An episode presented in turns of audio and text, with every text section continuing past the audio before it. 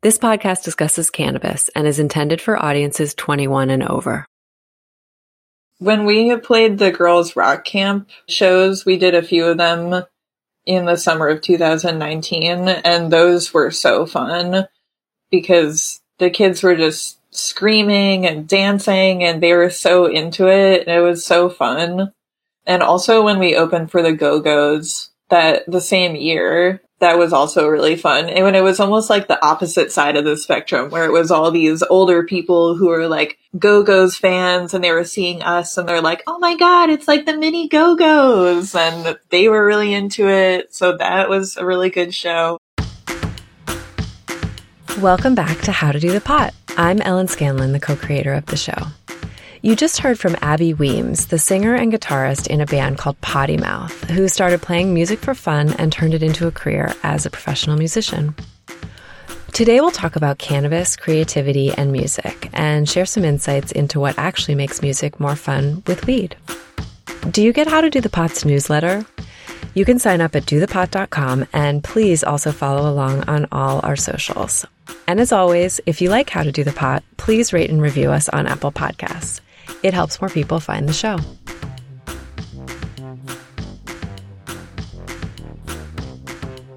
Music and weed have a long history together. The first weed based hit songs were by jazz greats like Cab Calloway and Louis Armstrong in the 1930s, bands like the Beatles and the Grateful Dead in the 60s, Bob Marley and other reggae stars in the 70s, and hip hop's massive popularity in the 90s.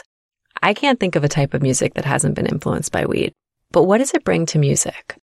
We'll have more to share about cannabis music and creativity in the coming months. And today we'll start the conversation with the LA based all women band Potty Mouth and their bass player, Allie Einbinder. I grew up going to local shows in Albany, New York, where I'm from, and music was always a passion of mine, but always just like as a, as a listener or as an audience member. And then when I was a senior in college, I got my first bass and started teaching myself how to play bass just for fun. And then when I graduated, I joined my first band. And once I started playing in a band, really, I mean, I had just been wanting to do that sort of thing for so long, but I just really never had the confidence to do it or thought that it was too late to learn an instrument but I was having so much fun, fun, like finally playing music, finally doing it. The first band I had joined was with two guys, two of my male friends who had been playing since they were little kids. And it was really just someone else's project that he needed a basis for. And it was definitely a good way to learn, but I really wanted to meet other women who just wanted to learn in, in sort of like a low pressure, open environment where we could just encourage each other and support each other. I knew Abby as this cool high schooler who was like going to my old band shows. Like my, my first band once played a show at the library where Abby's mom used to work. She would come to our shows and had been wanting to play guitar. So I figured, yeah, you know, better to have two inexperienced guitarists and just one inexperienced guitarist. So yeah, we started the band 2011, 10 years ago. We never had the goal of taking it to any sort of professional or career level. Um, I actually got a scholarship to pursue my PhD. It was just m- money that I had been awarded from the sociology department of Smith and it was to be put towards a PhD program of my choice, but the caveat was that I had to use it within two years of graduating. Abby talks about how Potty Mouth went from shows at the library to LA.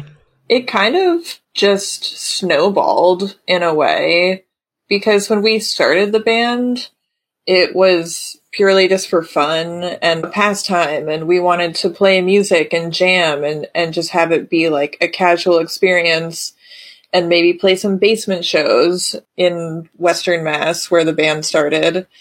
And then we just kept getting asked to play more and more shows in Boston and New York and, and then started touring around the country. And eventually, like a few years into it, we were like, okay, we could probably do this. Like we could make money doing this, right? So how do Abby and Allie consume cannabis when they're making music? It definitely helps with writing. Like I find that being high and writing or just writing melodies or working on a demo, the time really flies by. I just feel so much more focused on what's in front of me when I'm like in that zone. It definitely is like a focused relaxation, I feel like. I really love getting high and painting too. It's definitely harder to be a singer and get high before performance because I feel like it really like dries your throat out and yeah, it's not great for your lungs. In the past, I don't smoke before we go on stage, but now I want to because now that I'm more of a stoner, I'm like, that sounds fun. I just got to figure out how to sing through it. For me, like bass is all about the rhythm and like, you know, I say bass is like the heartbeat of a song with drums, obviously. And bass is one of those instruments that I feel like it already helps to be in your body sort of when you're playing it less in your head, more in your body, because mm. then you can really feel the rhythm more. And for me, that's what cannabis helps me achieve is that, is that deeper bodily connection. I'm such like a cerebral person that my default is to be stuck in my head. And so it really helps me connect my head with my body better. Allie prefers edibles when she's performing. Even though they can be a little bit more challenging to dose correctly, they do help me achieve that bodily high that I don't always get from vaping or or smoking and I just feel less tight in myself and more able to relax. Like I feel like we just go about our lives not even realizing how much tightness we carry everywhere because we get so used to it. Like for me, I'm always tight in my shoulders. I'm always tight in my jaw. And yeah, I find that like edibles and the bodily high that I get just help me like loosen up overall. Cannabis has also helped them with the emotional ups and downs of the music industry. Getting high makes you like appreciate music for what it is and and it's less about comparing yourself and and how being a professional musician it can like suck all of the life out of music sometimes because you're just listening to other artists and you're like this is so good. Like they did it like this and this is so cool. And I just feel like we're always over analyzing other music and comparing ourselves. But then when you get high, you sort of are released from that and you're able to reappreciate something and make it less personal in a way or just yeah just like sort of get lost in it when we started 10 years ago we started from such a pure, open, and honest place. We didn't have like any big aspirations or career goals. And I love how that is what got us to the next level was we just approached things in the only way we knew how, which was just to like teach ourselves and do it together and kind of like trust our intuition. And through the last five or six years of being in a band, like our experience has been very much an industry experience. Like we went from being a scrappy DIY band that played our first show in a friend's basement to flying out to LA to play a showcase for major labels, signing to a major label for a little while, like working with celebrity managers, like everything. And you know, I don't regret those experiences because we learned so much, but there were lots of growing pains involved and lots of aspects of the journey that do really suck the creative soul and energy of what brought us here to begin with. It's easy to lose yourself in that. And it was honestly hard for me to listen to a lot of new music for a while, like without hearing it in this like very relational way of like, oh, like this is a contemporary artist to us. Like, how are they doing it? Why are they getting good reviews? Why do people like this? Like, I don't understand what they're doing. Yeah. We're not doing, you know, being high and listening to music is just helping me love it again. Like it takes me out of the ego mindset that makes me compare myself or makes me feel like yucky things, like jealous or whatever. And it's just all about getting that like joy back of appreciating it for the art that it is and not just the the career that that it became for us. We've been a band for 10 years now and we've kind of been on this hamster wheel of being a working band and writing music and then recording it and then planning a release and playing shows and touring and then doing the whole cycle all over again. And it was wearing on us. And I think we didn't even really realize it until COVID happened and everything got shut down. And it was like, oh wow, like we actually really needed a break. and it, it sucked because we had a lot of really cool tours planned for 2020 and it kind of felt like, okay, 2020 is going to be our year. Like we got all these amazing tours and we released a record and everything is getting revved up to to promote it and then it all just got canceled and we were so worn out and needed to like reevaluate or just like get some new perspective on our relationship with music. So it's been hard to not be able to play music and not tour and and like perform for fans because I feel like that's primarily how our band reaches people is like through our live show experience and I don't know, it's been also like a healing time for us as a band too. You're probably curious by now about what kind of music Potty Mouth plays. Definitely check them out wherever you listen to music, and Abby gives us some insight. So our musical influences would definitely be Juliana Hatfield, Veruca Salt, Liz Phair, Garbage, and then yeah, like Hole, Weezer, Nirvana. We just definitely are influenced by the '90s grunge rock. Live performances have been on hold since the pandemic started, but Potty Mouth can't wait to get back to playing, hopefully soon.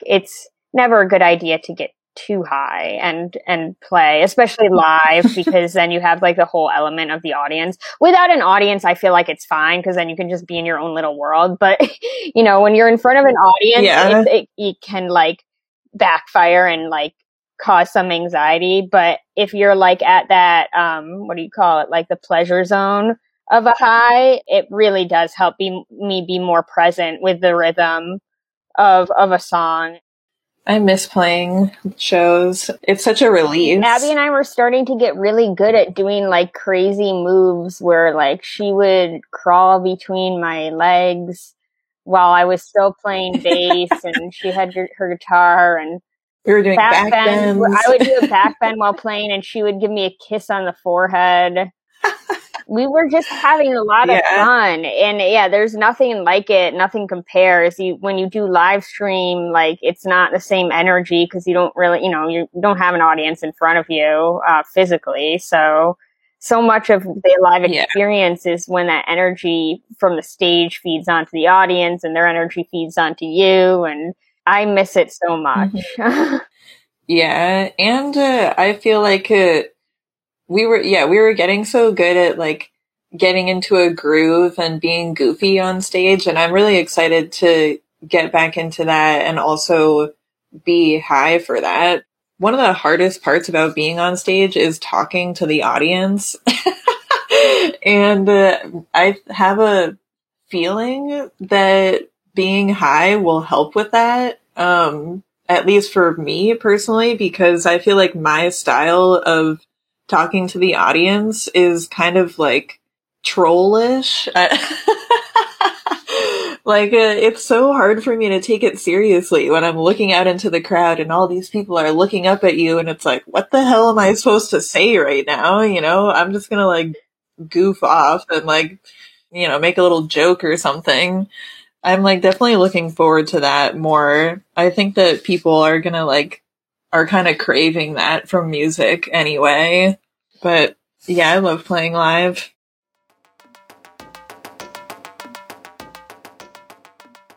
Are you missing live music? check out the Groove Therapy podcast, a show that dives into the science of listening to live music so people can better understand the importance of the experience. It's hosted by health experts Dr. Leah Taylor and Tara Lee Weathers, who link the live music experience with living a healthy lifestyle. The show gives tips for how to incorporate the live music feels into everyday life and talks about how to hear live music in a conscious and informed way. Live music and consuming cannabis can have similar effects. Relaxation, stress relief, helping to get us out of the default mode network in our brains. On the show, they interview musicians, industry professionals, and health and wellness experts. Check out Groove Therapy wherever you listen to podcasts.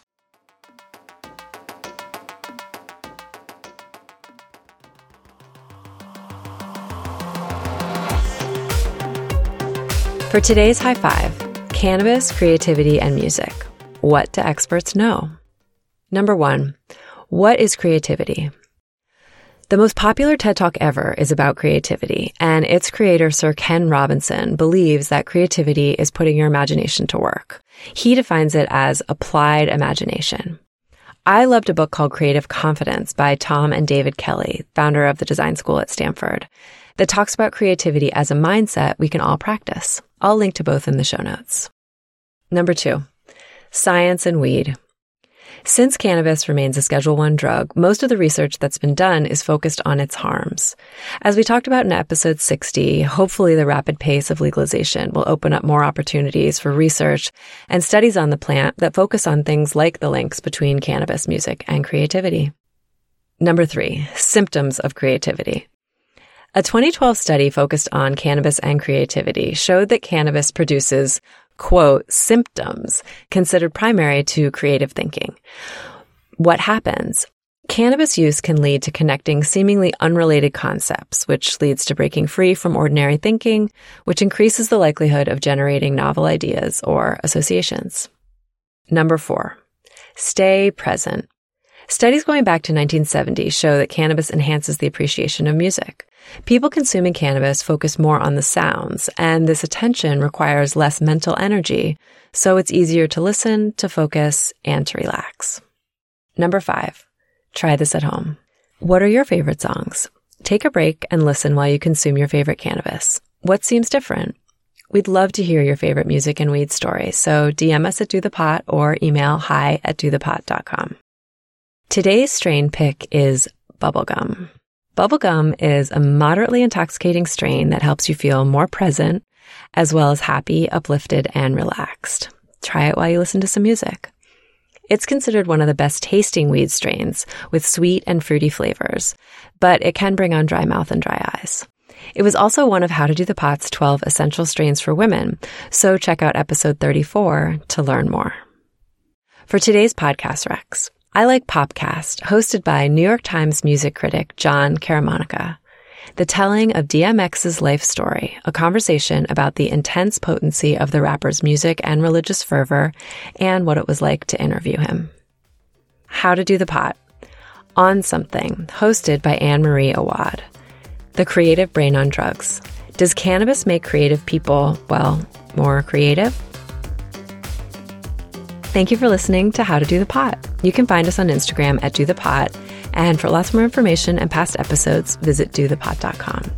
Thanks to April Pride, Maddie Fair, our brand manager, and our producer, Nick Patry.